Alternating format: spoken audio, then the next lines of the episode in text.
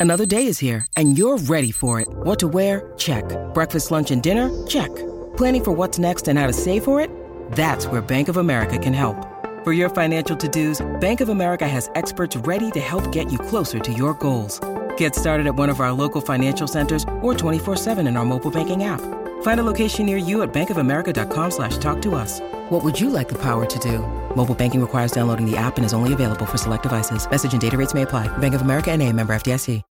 When you need mealtime inspiration, it's worth shopping Kroger, where you'll find over 30,000 mouthwatering choices that excite your inner foodie. And no matter what tasty choice you make, you'll enjoy our everyday low prices, plus extra ways to save, like digital coupons worth over $600 each week. You can also save up to $1 off per gallon at the pump with fuel points. More savings and more inspiring flavors make shopping Kroger worth it every time. Kroger, fresh for everyone. Fuel restrictions apply. This is the Hockey Podcast Network, your home for hockey talk on every team in the NHL.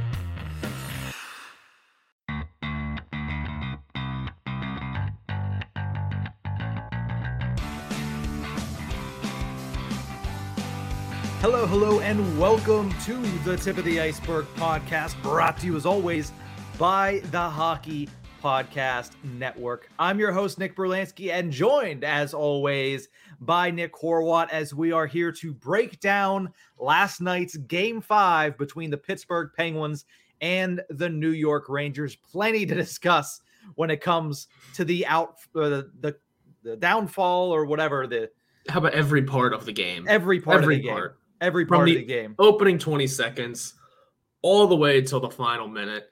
Uh, there was there wasn't a dull moment that couldn't be talked about in this uh, matchup, and uh, is a lot of Pittsburgh pissed off and rightfully so.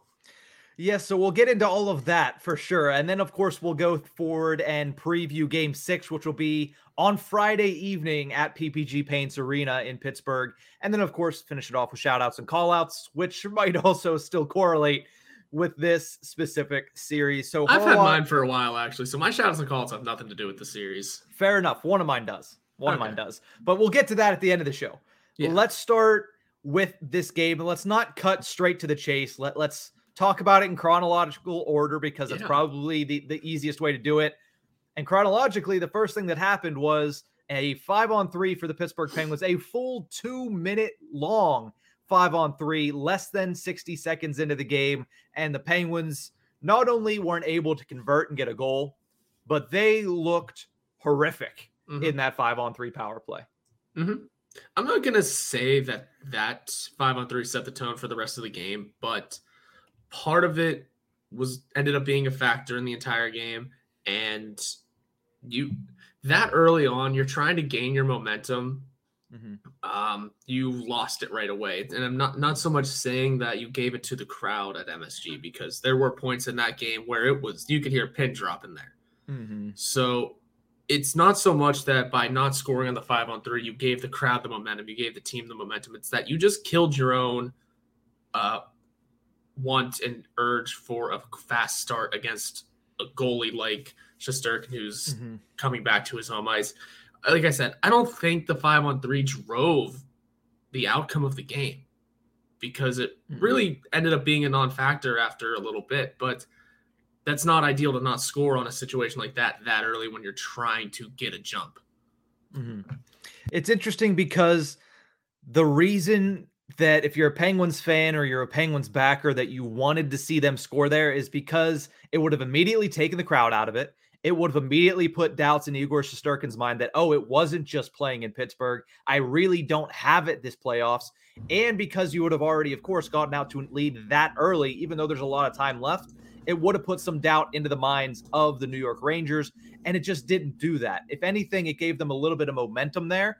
But what I thought was interesting, like you mentioned, it didn't really change the outcome of the game. Yes, the Penguins lost by technically one goal plus an empty netter, and, and adding a goal there, simple math, does make it four to four. But at the same time, you don't know how the rest of the game plays out when it's that early that something like this happened. And also, I think what the Penguins were able to do, even though they gave a little bit of momentum back to the Rangers by not scoring, they took the life right out of the building the rest of the first period by doing the same thing they did in Pittsburgh.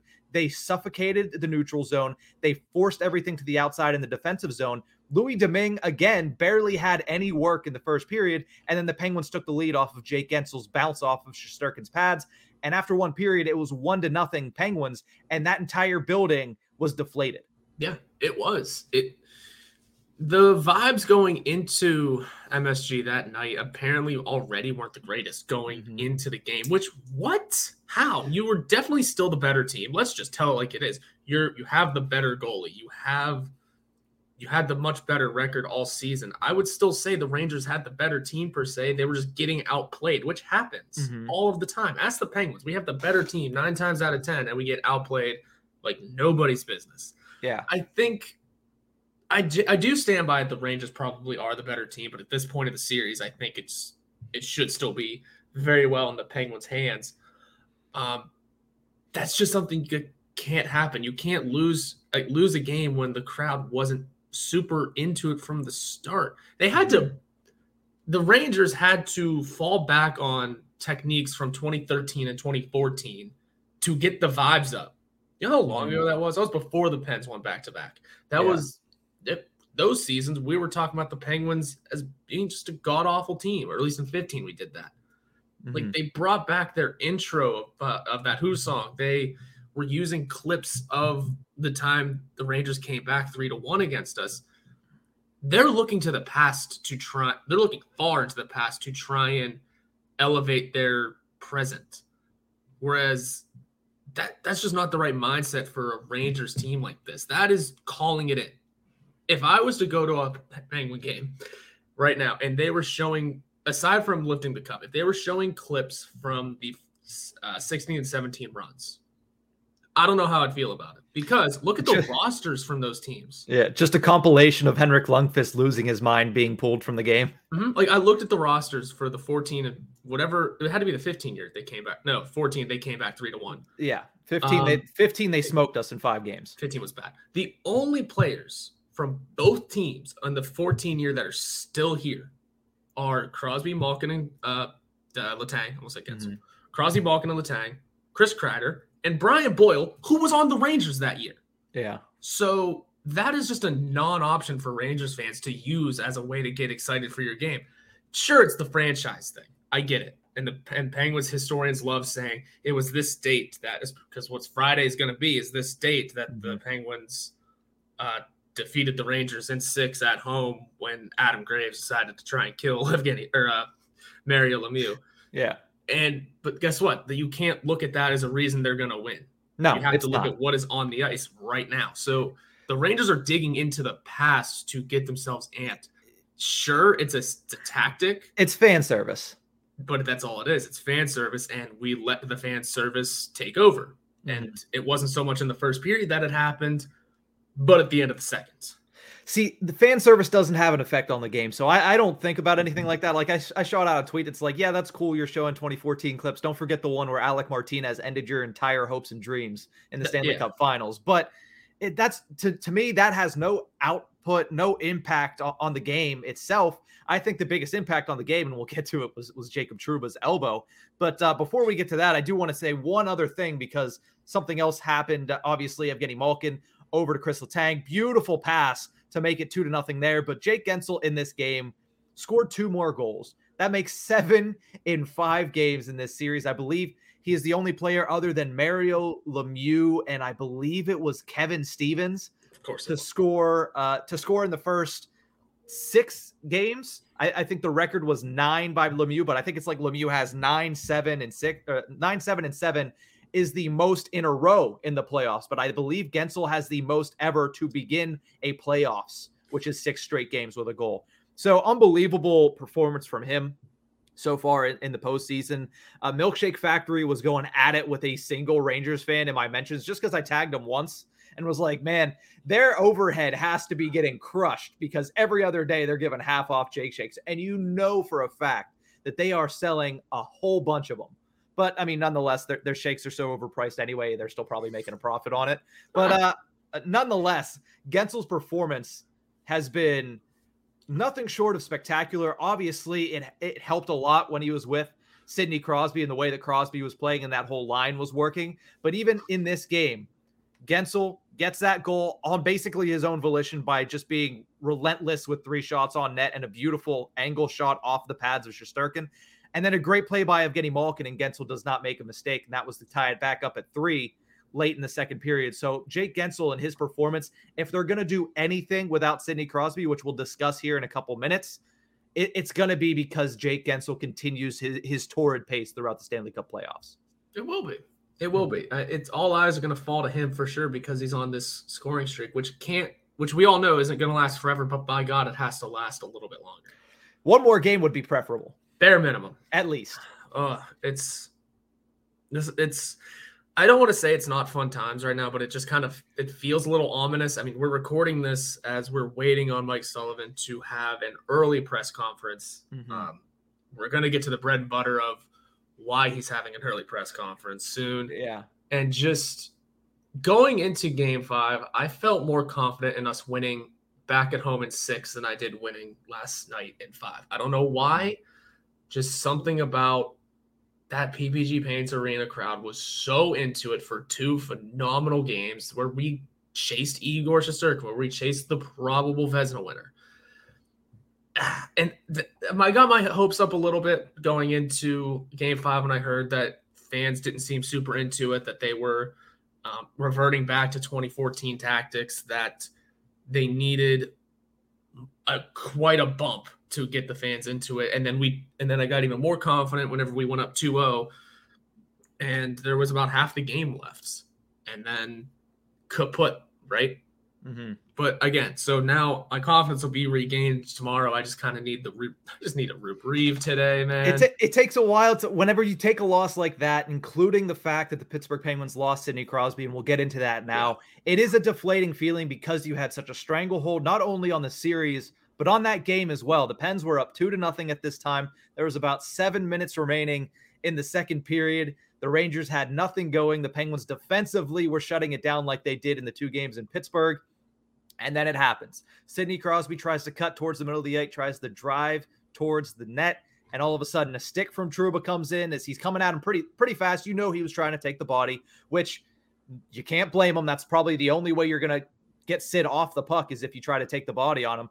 But instead of hitting him square and hitting him legally, he hit him with an elbow in the head, which causes Sid to have what is believed to be a concussion. Right now, the official word as, as of this moment is an upper body injury still being evaluated. That's what head coach Mike Sullivan said at the end of the game. But there was clear head contact. You saw the way he reacted when he got back over to the bench. So he was clearly held out due to probably concussion protocol. And we don't know the extent of the injury. We'll find that out, like you mentioned, here in about 15 minutes. And we'll have live reactions on this show. So we'll, we'll have a reaction before we, we wrap up today.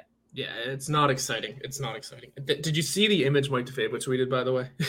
uh, is it the one walking solemnly yeah. by him? Oh no, I had so many intrusive thoughts when that when I saw that image. Um, well, on the bright side, it does mean they don't think they need somebody to help him with his balance. That's fair. I mean, it was an elevated plane he was walking on. Um, but yeah. I, Listen, I just, Rickard Rakell would not have been able to make that walk by himself after game one. No, and that's another. That, that's where he was at, and that's another piece that's going into this whole to this whole uh, series is the, especially in Game Five. I noticed it. I said to myself before the Crosby injury that the Rangers look like they're hitting high and the Trouba elbow in the first 20 seconds. I was like, and it looks like they're throwing mm-hmm. it, for whatever reason. It's. I remember also thinking like the second if we go up two nothing, make sure Crosby's not on the ice with Reaves for a single second Here's the thing though, Ryan Reaves has never been like to my to my knowledge, Ryan Reaves has never been blatantly dirty. Whereas Jacob Trouba, we've seen a couple instances, and, and I believe I, I wish I remembered who it was, but somebody went down through and posted every single borderline hit from Trouba, and some of them were clean. Some of them, like the Jujhar Khaira hit earlier this season for the Blackhawks, was about the same thing. You see that little chicken wing come out. You see the elbow extend right before contact, which – is where that becomes illegal. And you saw the same thing on Wednesday evening where when you look at that still frame, I know a still frame is not the best way to judge any of these hits, but that still frame does show the elbow so far away from Trouba's body directly contacting with Crosby's face and nothing else. To me, it is similar to when you see a player skating by, missing on the body check, but sticking his knee out. Right. It might be a reaction. It might not be intentional, but it's still dirty. It should have been called in the moment, but it wasn't. But nonetheless, it is something that right now has Sidney Crosby's status in doubt for the entire near future, uh, specifically in game six. Yeah. And and you you mentioned that sticking the knee out. Oh, you mean the play that killed Igor Shesterkin? Yeah. You, you, you, mean the sticking the knee out on Jeff Carter whenever you are well aware you have far more padding than he does? He's Yeah. skating toward the boards, you're skating out, and then you're the one that lies there for 20 minutes dead.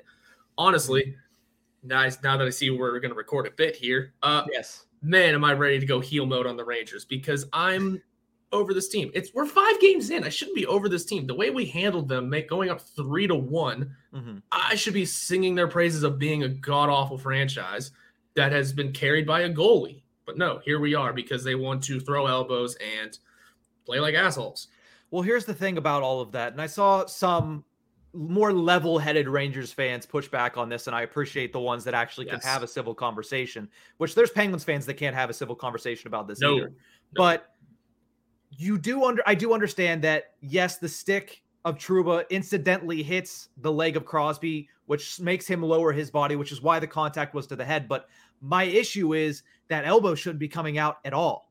Like that elbow is what made the contact with his head. It should not be coming out like that. And I, I did jokingly tag uh, one of my friends on on Twitter who is a doctor, and he gave me the medical term for it that I should look up for it because I was like, oh, this little twitch here, he should consult a physician. He should see what's going on with that. And of course, like very quickly, uh, my buddy Ryan said, uh, ser- serratus anterior injury equals winged scapula or scapula.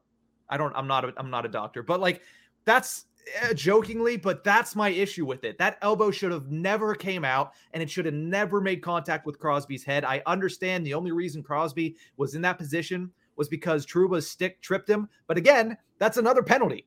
That's Yeah. tripping. And, and my biggest issue, though, is always going to be that that elbow came out. And That I understand it wasn't called at the end of the day. It wasn't called, whatever. It didn't, it, it vastly changed the structure of the game because Crosby wasn't there.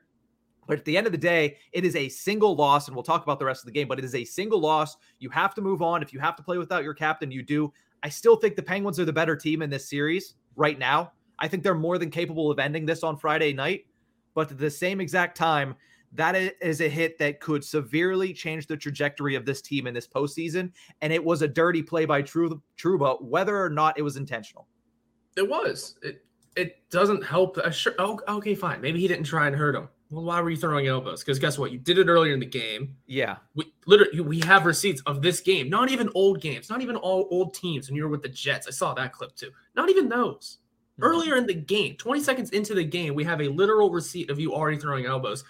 How like I'm not gonna say this is on NHL officiating. I'm not, but it is definitely on Jacob Trouba here for having a receipt of an elbow earlier in the same exact contest against a line mate of the one you just took out. Yeah. The second most important player to this series for the Penguins. Yeah. So don't give me that it's a clean hit or that it's unfortunate hit. It is because an elbow came out. You do not throw. He, he got penalized for it earlier. If anything, the referee should have been watching a little more for an elbow from Jacob Trouba because he already had, had done it. And like I said, it looked like the Rangers were going up high on a lot of hits. Um, that's just don't give me that it's not a that it's not a dirty hit. I already see this clown in New York on who has a radio show in New York. Um, Sean. Uh, yeah, that's his name. I company stuff. I didn't want to dig dig deeper. Um, Mhm. I just what are you talking? First of all, every tweet of his is getting ratioed, and it's hysterical because Yeah. I don't think he knows what ratioed means, judging by his interactions with people. Mhm. Um, but you can't say that it's a clean hit when clearly it's not. I'm just gonna Well, leave it at that. Uh, Listen, and at the end of the day, Twitter discourse is Twitter discourse. It doesn't really make a difference in anything. People are going to have their opinions. If you're from New York and you're a diehard Rangers fan, you're going to think that's clean. That's the, that's the bar none factor. I'm not going to argue with New York fans when they're clearly, you know, biased in this situation. It's the same thing on our side. There there might be a little bit inherent bias there, but in my opinion, it, it, it was, and you can take that for what it is. And honestly, it's not even like I'm alone, you're alone. It's not like it's just fans saying this. Here's a clip of Mike Sullivan after the game when asked if he thought that the hit was intended to injure Sidney Crosby. Did you see the hit? You probably have the same opinion I do. Mike Sullivan's pretty blunt whenever he's not happy.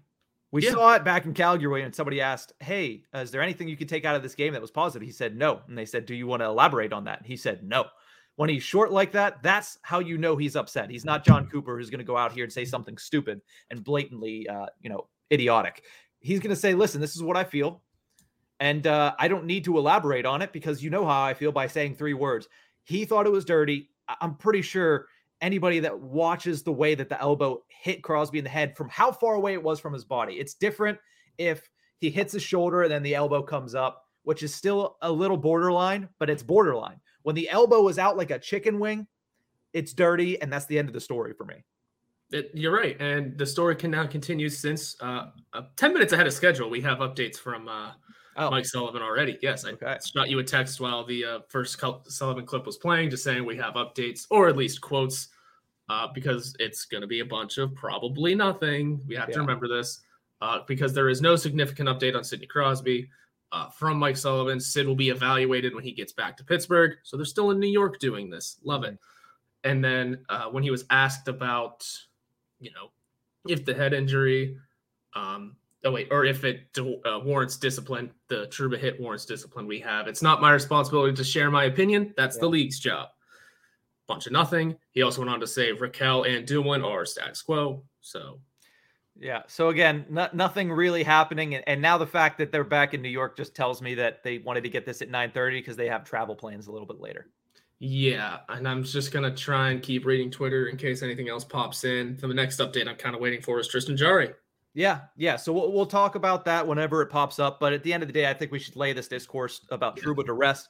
We both believe that it, it, it was a dirty hit, whether it be intentional or not. The placement of the elbow that far away from the body, in the same way that it- it is like a knee when you see somebody missing a hit and sticking their knee out, it might be reactionary, but it's dirty nonetheless. And it- in in this case, when you have the prior receipts from Trouba in this very game, it, it seems like intent to injure. But again, like Sullivan, it's not our place to, to take down uh, punishment and to hand down punishment to Jacob Trouba officially. Uh, let's talk a little bit more about a couple other players for the Penguins in this game. Let's start with Louis Domingue.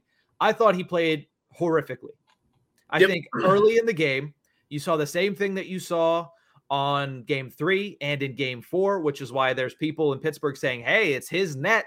He's the hot hand because the defense was able to shelter him and he was able to make the saves, and that's fine. He's an NHL goaltender. Even if he's an AHL goaltender, he should be able to make the saves whenever there's nobody in front of him, when there's no deflections coming. And he's done a really good job at rebound control. I will give him that. That's the big thing. He's been able to swallow up, not allow big rebounds. But late after the Crosby injury, four straight goals.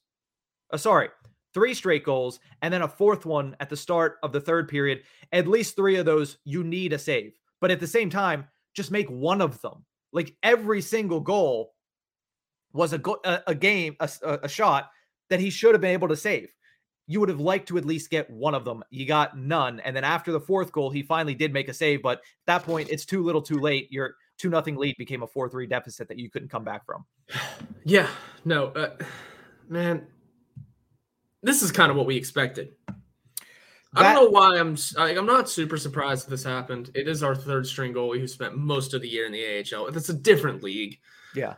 Sure, he has NHL caliber potential, but I mean, he's the third string guy. He was brought in to be the third string goalie, um, and he didn't have the ice time this year to really get comfortable in the net. And then you tack on a just a driving New York Rangers team. You have to make stops, yeah. But I mean, again, it's four goals in the game that Yeah. he's get four. He gave up four of the five goals again, so it's the issue of outscoring our problems is going to persist. It looks like, Yeah. and we can do it. We just need certain players to find the back of the net. Ideally, one of them being Crosby, but we don't know what's going on there. So Mhm. this is gonna be a problem if Jarry's not healthy. But judging by the skating and the taking NHL shots, he should be back soon. And I mean, sure, maybe our confidence picks up a little and we get a couple more saves, but it's still the Rangers. We still saw the way the Rangers took care of Jarry earlier this season. Mm. I think we need to just find a way to get that one more win and preferably do it on Friday. Here's the thing with Louis Domingue. We've been playing with our third string goal. We, I hate when I say that. The Penguins have been playing with their third string goaltender from the second overtime of game one. Mhm. This is the first time that it bit them in the ass to the point where it cost them a game Yep. because it didn't cost them game number two. It didn't. The Penguins cost themselves game number two, meaning not Louis Domingue. Louis Domingue cost the Pittsburgh Penguins this game, along with, of course, Crosby being out, but you could still make those saves, and it doesn't, the game doesn't end that way. So that one's on Louis Domingue, and I hope the people that are crazily going out there and saying that it's his net because he's the hot hand finally starting to actually look at the numbers there. I don't hate Louis Domingue. I know it's coming off like I dislike the guy. He's done everything for the Pittsburgh Penguins that he possibly can, and he's done a great job. Like I said, his rebound control has been phenomenal. But I also am able to recognize that he is nothing without the fact that this Penguins team, forwards and defense core, are doing a great job at insulating him in his own zone. And that's what they're going to need to do to take game number six at home. Because even though he's he's half decent, like you mentioned on yesterday's show with Hunter and Zach, he's making those saves with two hands up against his blocker. He's flailing around a mm-hmm. little bit more. He's unsteady. He doesn't have a base, and it's working, but it's not sustainable. And if the Penguins can get out of this round, you bet your ass that the second Tristan Jarry is ready, he will be in there, and you will notice a massive difference in just one period of having Tristan Jarry. I think that's the issue. People have been watching it for so long that they're believing it's the best case scenario that they don't remember how good Tristan Jarry was at the regular season and what it's like to have a goaltender like that. Because it's not like the Rangers have had one either. They might have won game five, but Igor Shesterkin to me is still lost. That's He a second career look- playoff win. Like it's he's not in this really. Not only that, people are saying, well, he made the saves that he needed. He was not tested in that game at all. The Penguins did not put any pressure on that goaltender, and they still scored three goals. Yeah. The three best chances they had all went into the back of the net. He is not back. And to think that he's going to be able to do it in Pittsburgh, he might. Listen, he's he's going to win the Vezina Trophy. He has that ability. He has that, you know, char- not charisma, but he has that in him. He could come out and steal game 6.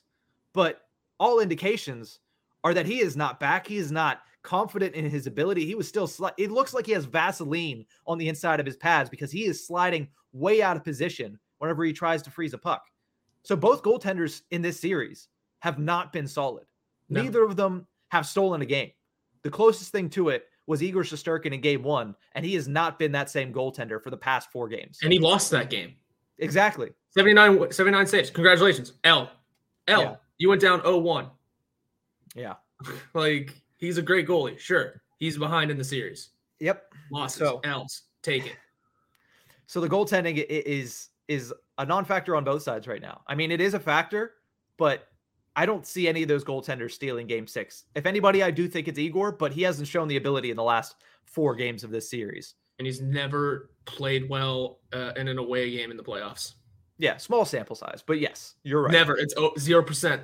I don't care about sample size because Louis Domingue is a small sample size, True. and his sample size is bigger so far. Or Yeah. there's percentages. Sorry, his percentages are bigger so far. yeah. Not so much in statistics, but in terms of getting victories and playing well in front of PPG Paint's crowds. Yeah. The last thing I want to mention about this game, and, and we won't stick on this too long. Uh, the Penguins need Evgeny Malkin to get his head out of his ass. Um, I, I've sworn a lot in this this episode. I should probably pull it back on that, but nonetheless, it it warrants it when Evgeny Malkin does the stuff that he did in the third period there. Without Sidney Crosby, the Pittsburgh Penguins need Evgeny Malkin to be, at the very least, not an idiot. And that's what he was in the third period. I understand the one scuffle. He was clotheslined, he was tackled, he was grabbed by Ryan Lindgren across the face and pulled down. He's to react to that. I don't I don't want him to sit there and just take that sort of abuse. So I get it, but it, to a certain extent that needs to be reined in. You need to push the guy off and get him back on the score sheet. I know that's harder said than done, so I'm not really going to get on him about that. But the Kevin Rooney play with 7 minutes left in the game, that can't happen. You cannot take that penalty with seven minutes left in a game where you're trailing by one, and whether or not he's played well, that's Igor Shesterkin. That's the Vezina Trophy winner. Crosby is out. You need to not only be on the ice and available, you cannot be taking a penalty to put your team behind the eight ball shorthanded with only seven minutes left in a, in a game where you could potentially end the series and get your captain the rest he needs before the next time you get out on the ice. To me, that was one of the most boneheaded things I've seen from Malkin. He's done a lot of them. We saw it earlier in the season when he got suspended for four games. He needs to be smarter than that. I cannot stress that enough. He cannot be that boneheaded. He cannot go red mist like that, especially when Crosby's out. Now, I don't want to say he had an awful game because two absolutely beautiful assists. The one to Letang that made it 2 nothing, and the one to Guentzel that tied it up at three. That's what you need from him. But you cannot get it with the other side of it. It's Dr. Jekyll and Mr. Hyde. You can't get both if Crosby's not there. It's easier when Crosby is there because he can make up for it because he is Sidney freaking Crosby. But without Crosby, Malkin cannot have that evil half come out and take stupid penalties that cost him because it did cost him in game five. Oh, yeah. Oh, yeah, it did. It's, man, the Evgeny Malkin conversation. We're back. Welcome it's, back. It's not. It's not even that stupid. He's not good. He's bad for the. It's just he needs to be smarter about that. He's yeah. still he's still the second best player on this team and in this franchise, and he still deserves to be brought back. Like I'm not going that far, but he can't do stuff like what he did with Kevin Rooney and take that penalty. Yeah, no, absolutely that. I just it's just this conversation has been ha- being had so often recently, especially because it's a contract year and we're getting down the line and everyone's talking about the oh this could be the last run with the core and you're right it very well could be mm-hmm. uh, but he you're i think i'm just gonna i'm think i'm just echoing your statements here that he can't yeah. be stupid he can't be dumb he has to play smarter more than just penalties he just the giveaways need to go down. The smart play on the ice during during the game needs to go down. He needs to just be a bit more of the old wise veteran that at this point in his career he should be. Mm-hmm.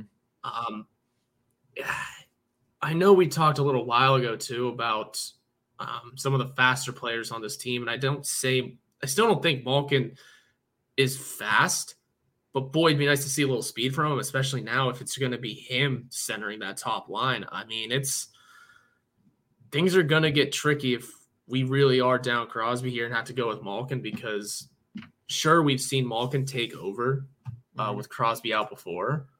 Um, this is a different Malkin though. I think I don't think we're going to get that if this if this is how it has to go. I don't see us getting that same level uh, of Evgeny Malkin when it comes to that. Mm-hmm. I just don't. I don't know what it is anymore. I just I don't know if maybe the vibes are off on on on Malkin, but um, I don't see that same world eater coming out if we're forcing forced to go with him. I'm not saying he's not going to be good. Um, I'm just saying it's not going to be that same level. Yeah, and we'll have to see. I'm looking for more updates from that press conference. It looks like there's not much else coming out, especially about Tristan Jarry as of yet. Um, yeah, but nonetheless, just... we're going to take a quick break. When we return, we're going to look forward to Friday's game number six because it's going to be very pivotal for the Penguins to end this series on home ice. We'll be back right after the break. What's going on, hockey fans? The pursuit for the Stanley Cup is on, and DraftKings Sportsbook, an official sports betting partner of the NHL has an unbelievable offer for the most exciting playoffs in sports. New customers can bet just $5 on any team to win and get $100 in free bets no matter the outcome. Whether they win or lose, you're a winner. Looking to turn a small bet into a big payday during the playoffs? With DraftKings same game parlays, you can do just that. Create your own parlay by combining multiple bets like which team will win, how many goals will be scored, and more it's your shot at an even bigger payout. DraftKings is safe, secure, and reliable. Best of all, you can deposit and withdraw your cash at your convenience. Download the DraftKings Sportsbook app now. Make sure to use promo code THPN and bet just $5 on any NHL team to win to get $100 in free bets no matter what. That's code THPN at DraftKings Sportsbook, an official sports betting partner of the NHL. Minimum age and eligibility restrictions apply. See show notes for details.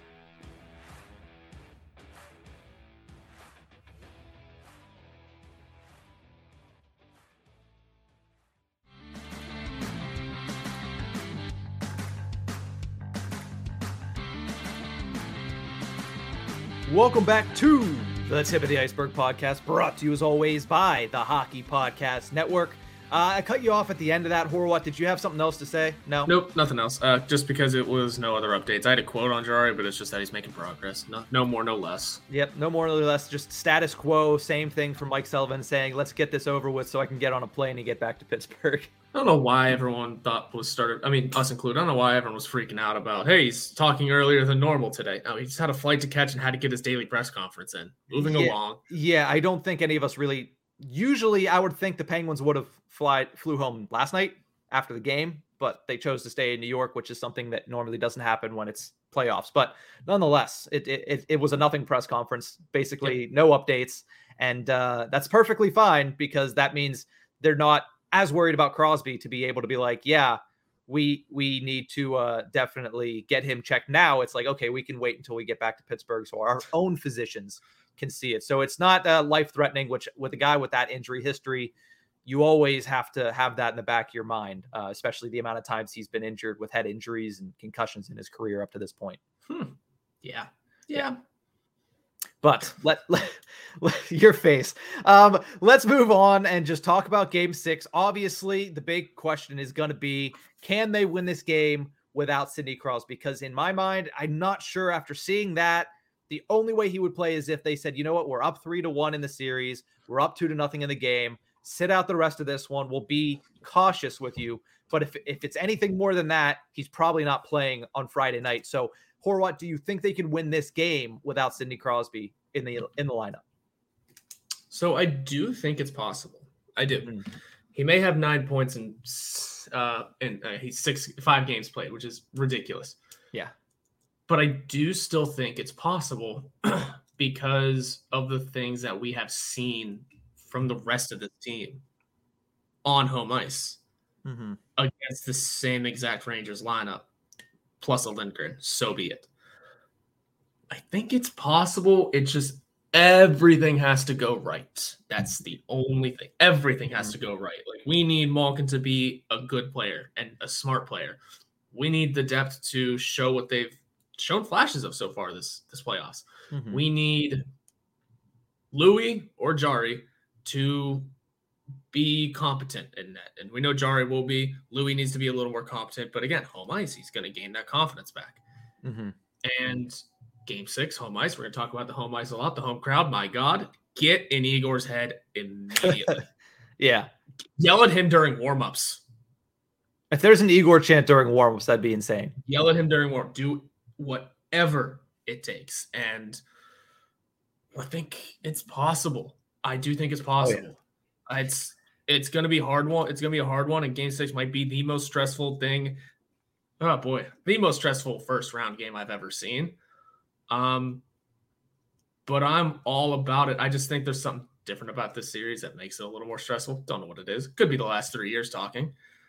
Um, but there's something that can happen here for Mhm. sure. And add on the home crowd, add on all of the madness that has happened this series already. I think, I think it's possible, but almost everything needs to go right. Yeah, I have a couple things on that. First, with uh, the whole question about Sidney Crosby, the 2017 Washington Capitals were a much better team than the 2022 New York Rangers.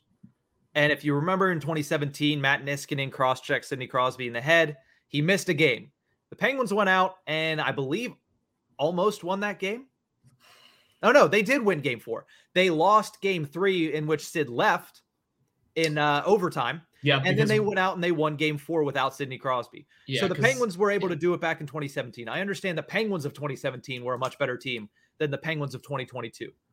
But the thing is, the Penguins of 2017 were not as good as the Capitals. They just upset them. The Penguins of 2022, in my opinion, right now are a better team, even with a third string goaltender, even without Sidney Crosby, than this New York Rangers team the way they're playing. Part of that is because their head coach is an idiot. Oh yeah, Like Hunter said it yesterday, and to a point, I I agree. I'm like he has not done a really good job coaching the series, but last night emphasized that he made no adjustments heading into Game Five, and they won that game on the skill and talent and the luck of their young players in Lafreniere, Kakko, and Chytil, who are the only players on that team right now that have me any type of apprehensive.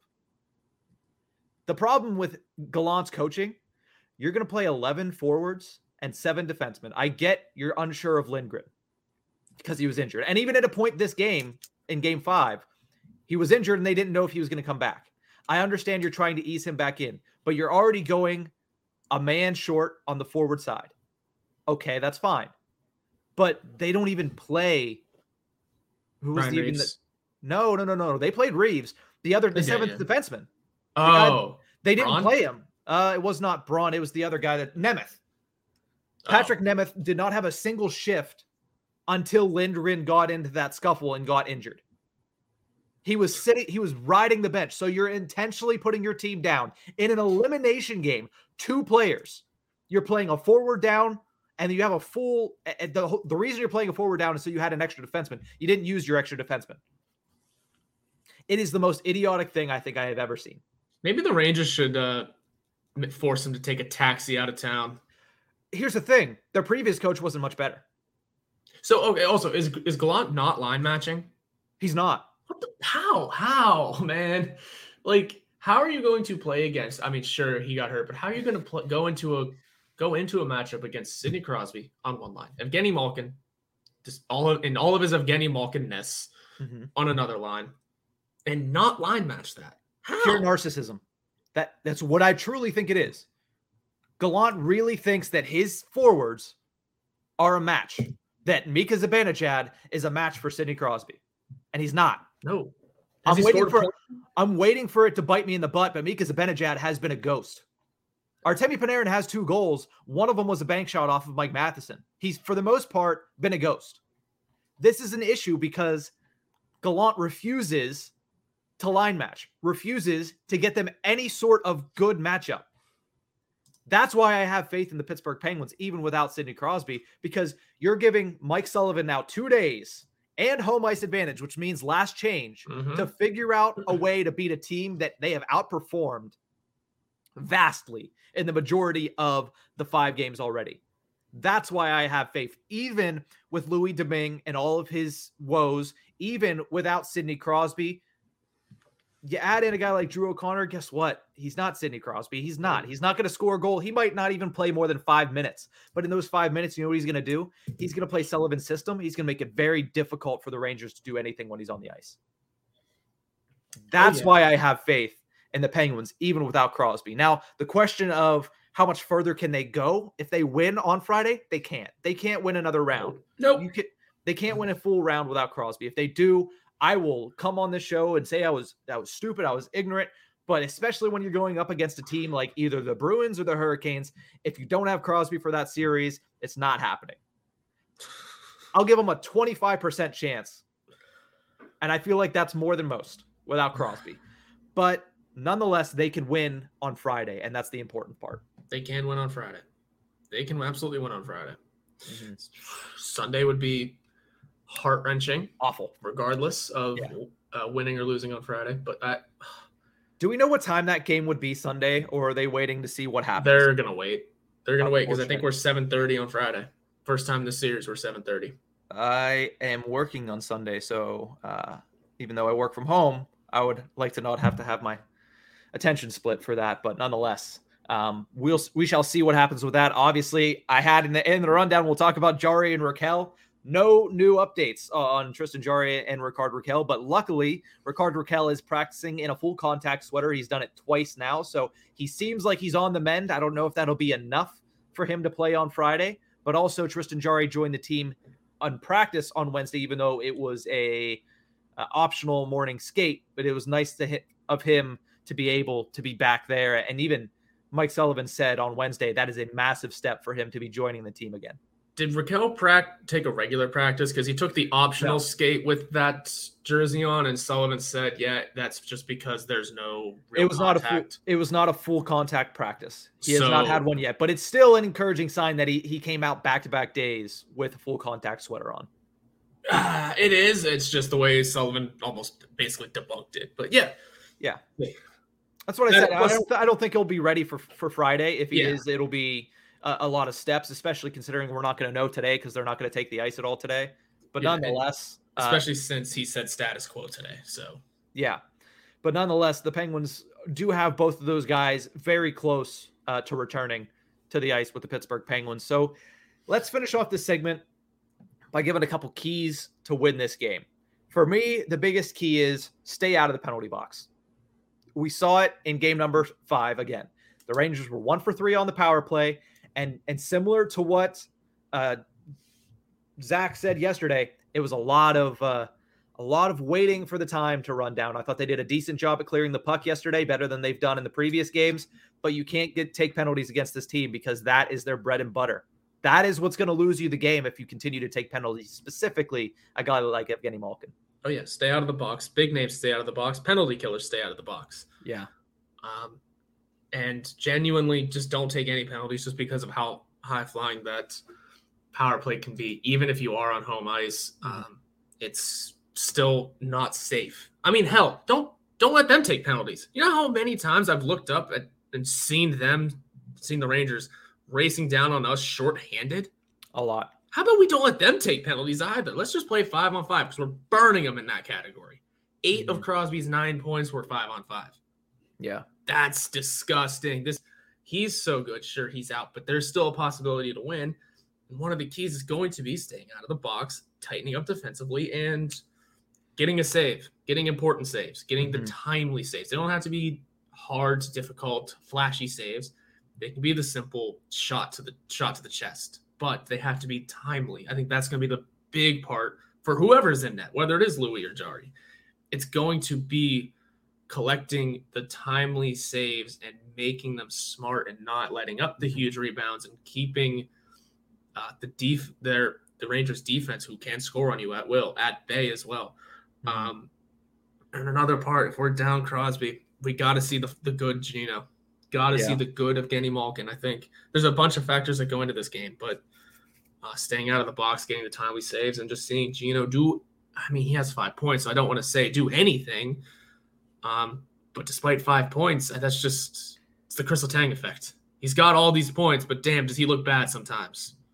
he has scored in some of the big moments. He had those two assists last night, Yep. which was very impressive. He had a massive triple overtime goal, and he also created his one assist was a creation of uh, the game three winner to Danton Heinen. So he's Yeah. doing it in the big moments, but with Crosby out, he needs to be doing it the entire game. And that's the thing that I think you're trying to get at. And I agree with it wholeheartedly. The last key that I have is if it is Domingue, which I think we're, we're leaning towards it's probably going to be Domingue.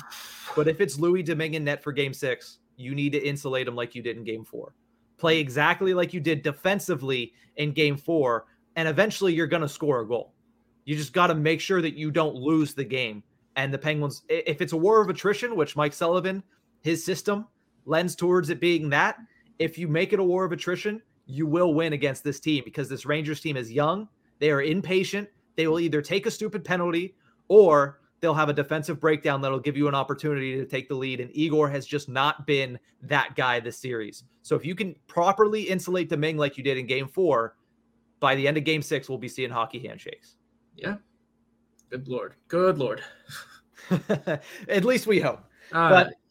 We're going to take a quick break. When we return, our shout outs and call outs to finish off the show. We'll be right back.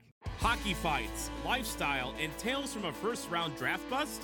We have it all and more on the Hockey Podcast Network, your home for boutique hockey content and podcasts covering every team in the NHL.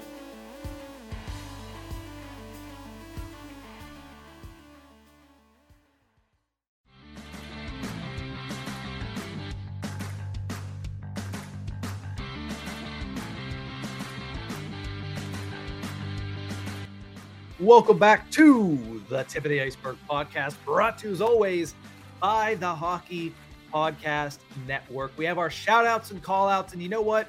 I'm not going to belabor this fact. I'm calling out three specific New York Rangers Jacob Trouba, Mhm. Igor Shesterkin, and Ryan Strome. Those are the only players on New York that I cannot stand at all. Everybody else, you know, specifically the kid line, I've enjoyed watching them it's giving me anxiety attacks because of how good they are, and it's doing it against a team that I would like to see win. But the only three players that I can't stand Trouba, Shesterkin, and Strome. Trouba, he plays hard, and that's fine. And I like that. I think there's not enough players that play a physical style of hockey. I think there's still a place for that in the league. But his tendency to elbow people is dirty. Mhm. And it might- it might be a reaction, but that's a that's not good. You need to teach that out of that that player at that point because he's done it several times. He did it to Jujhar Khaira and sent him off on a stretcher earlier this season, and he did it to Guentzel early in this game before doing it to, to Sidney Crosby, which has this entire series in flux. So yeah, I can't stand Jacob Trouba because he can't understand how to keep his elbow tight to his body. Even Tom Wilson keeps his elbow tight to his body. Like a, a- a player that has been the poster child for Department of Player Safety doesn't do shit that blatantly, obviously dirty. And that's saying something. Shesterkin, I don't like him because I think he's a whiny little bitch. Yeah.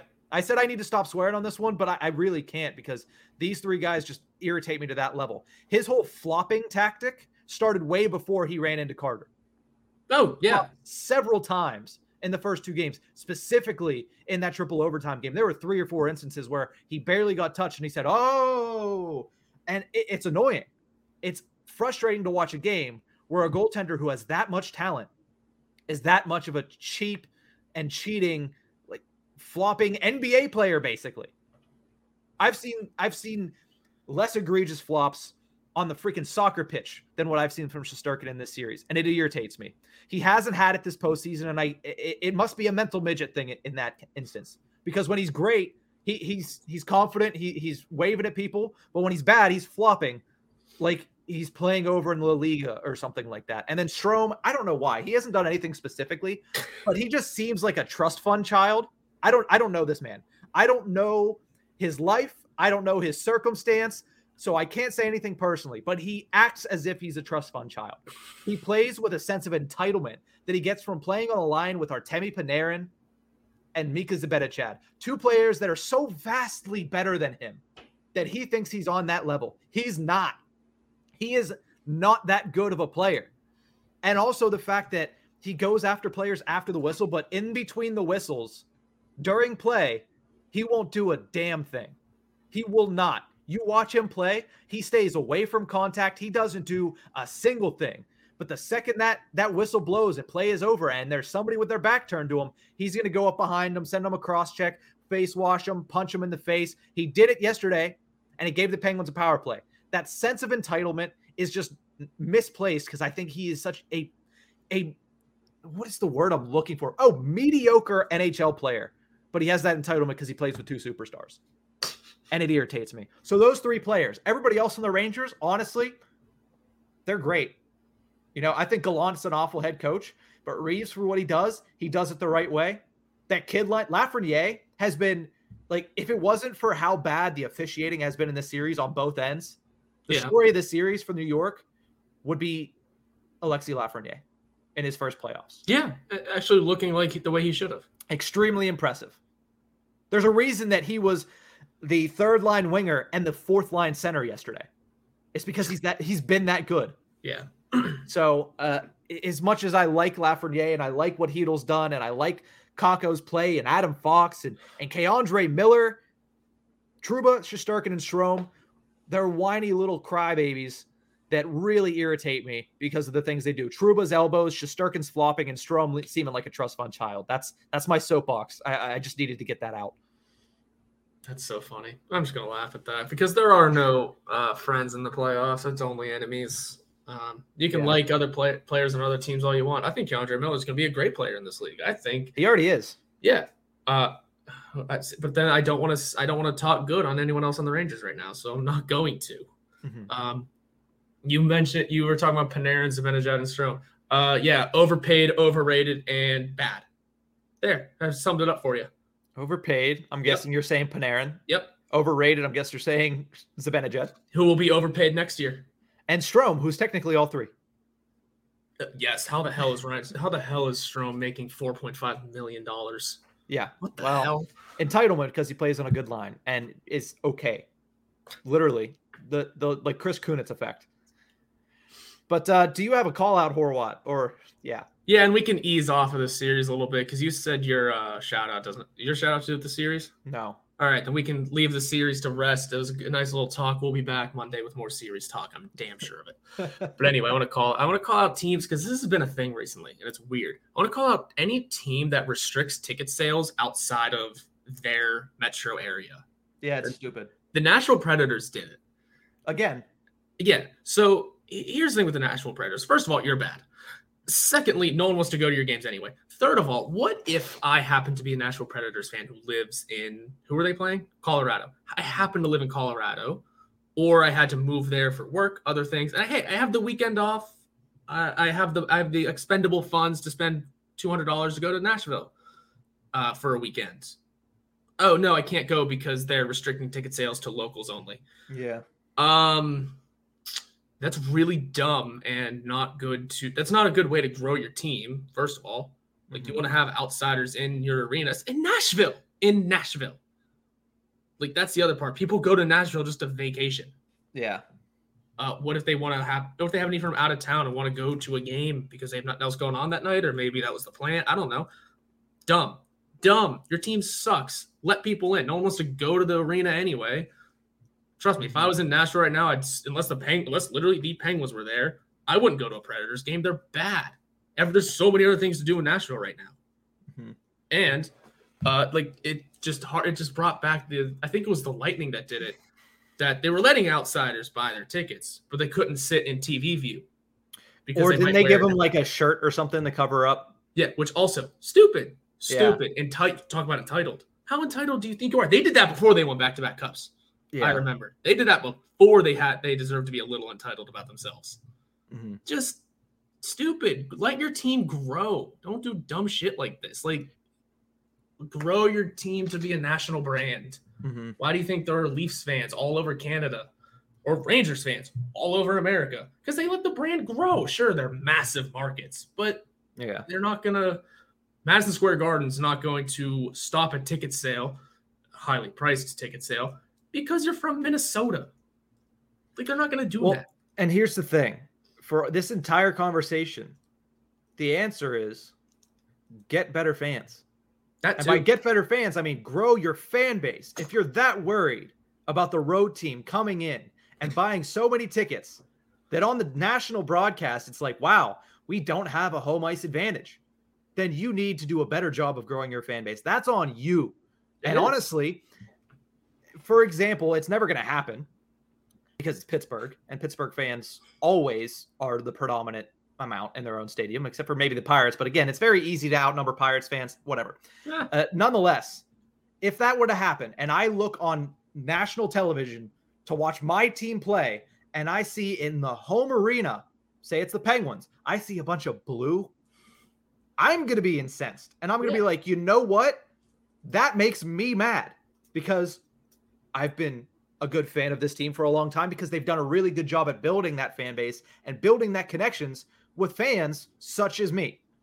If you just do the restriction thing, that's telling your fans, hey, you can come around whenever you want. We'll have a spot for you.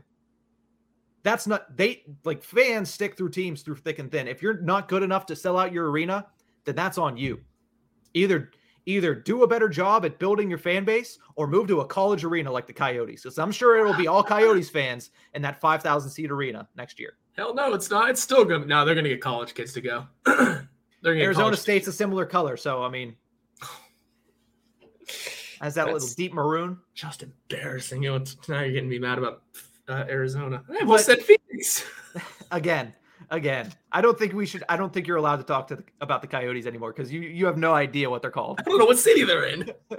They're technically in Glendale, Oh, but I'll start calling them the Winnipeg Jets. Screw it. start calling them the Tempe Coyotes. But uh, let's move over to shoutouts because it's already ab- about an hour long, and my shoutouts pretty pretty cut and dry. Fantastic performance from Carter Verhaeghe the last two games Oh man. for the Florida Panthers. Not only does he get a massive overtime winning goal in Game Four of the series, and it wasn't a fluke goal either. He absolutely snipe showed Ilya Samsonov. Great goal, which if they would have lost that game, they would have been down three to one. It, it's you're not coming back from that. Like that in that series, the way that they had played, it'd be such a hard, hard way to come back. Massive goal ties up the series, which sets the stage for him to have a five point game on Wednesday night, take down the Washington Capitals, and now all of a sudden, because of basically Carter Verhaeghe, they went from potentially being down three to one to leading three to two in the series. Yeah, yeah, and that's a that's a fun series up there. I haven't been able to watch too much of it, but just seeing the scores roll in and seeing Mm-hmm. the Capitals look pretty decent, judging by some of the game scores. Uh, man, Except, that's, except for the last like two minutes of game four and the last half of game five, they've been very good. A ton of fun. That's a Yeah. fun series. Without without Tom Wilson, which is a massive loss. That is huge because I mean, who else is gonna you know send other send the opponents to the infirmary? Well, No I one else just- is no one else on that team's gonna do it. well, he also no, I'm we're not I I know what you're saying it, but like he's a he's a very good player. Eh, you know. Specifically in the playoffs. He's very important to that team. Uh, sure, we can leave it at that. Yeah. So who who's your shout out? We'll finish it off on that. Oh man, I want to shout out uh, uh Penguin legend on a retirement, uh, Patrick Marleau, Yeah. officially hanging up the skates after a I almost I sorry, go ahead. after a year of not playing. I mean, Mhm.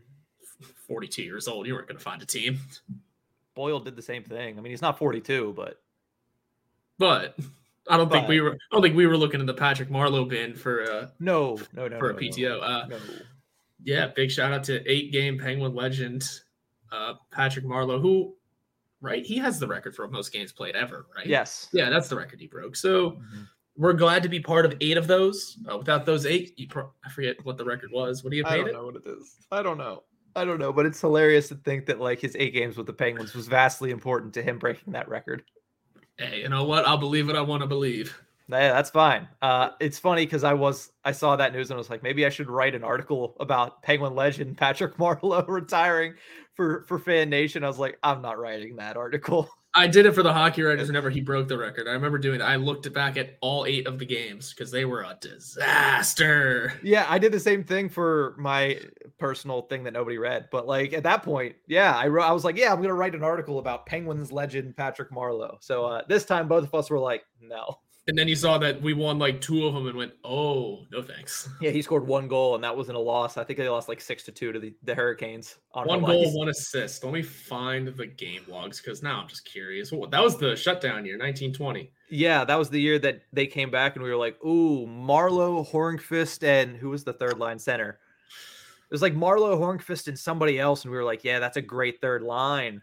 They did nothing against the Canadiens. Not a, not a, not a single thing. Who would have? Damn, who would have been our center that year? Um, yeah, those eight games were not good because L L L W W L L W. Oh, we won McK- three of them. Yeah, it was McCann, by the way. Oh, that's right, it was. Marleau McCann, Hornqvist, Ugh. or no, Tanev, or something like that. It was weird. It would not have been Tanev because he was at fourth line. He was a. Oh, how did he end up even? Damn. All right. Anyway, big big shout out to the Hall of Fame career, Patrick Marleau. That's why we're here. We're not here to badmouth him. What are we doing? Yeah, great career. No Seventeen hundred games is incredible. It breaks. It broke a Gordie Howe record for God's sakes. I, the guy's gonna be in the Hall of Fame easy, and uh you know what? Good on him. Three The points shy of twelve hundred, by the way. Oh, Yeah, the best ability is availability, and Patrick Marleau emphasized that to the greatest extent for sure. I think we were just uh, in a little bit of a salty mood, Horwat, today. So I, I think there's a little bit of that, a dash of that, and everything we talked about. yeah, that'll do. I just Yep. Nonetheless, that's going to do it for this episode of The Tip of the Ice-Burgh. We will be back on Monday discussing the end of this series because the series will be over regardless by the yeah. next time uh, by the next time we come to you. We'll see if we're talking about round two with the penguins or we're talking about the uh, start of a very, very, very fun off season. yeah it would be a very bad what is it in memoriam? Is that what Yes. it's called? Yeah it would be a bad in memoriam there. So we'll see how the series ends this weekend and we'll be back on monday to break down all the action. See you guys next week. Have a great weekend pens fans. We'll see what happens you can follow us on Twitter at Nick Horwat41 and at Nick underscore Brlansky. You can also follow the show's Twitter handle at IceBurgh Podcast. This podcast can be found anywhere you get your podcasts from, so please subscribe and rate us on Apple Podcasts. We are brought to you by the Hockey Podcast Network. You can visit them on Twitter at HockeyPodNet or at the HockeyPodcastNetwork.com. Every team, everywhere.